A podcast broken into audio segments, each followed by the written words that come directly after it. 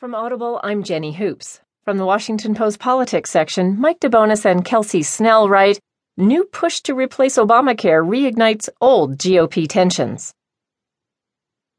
Republicans on Capitol Hill are already laying the groundwork for a rapid repeal of President Obama's signature health care law, beginning on the first day of the new Congress, before President elect Donald Trump is even sworn in.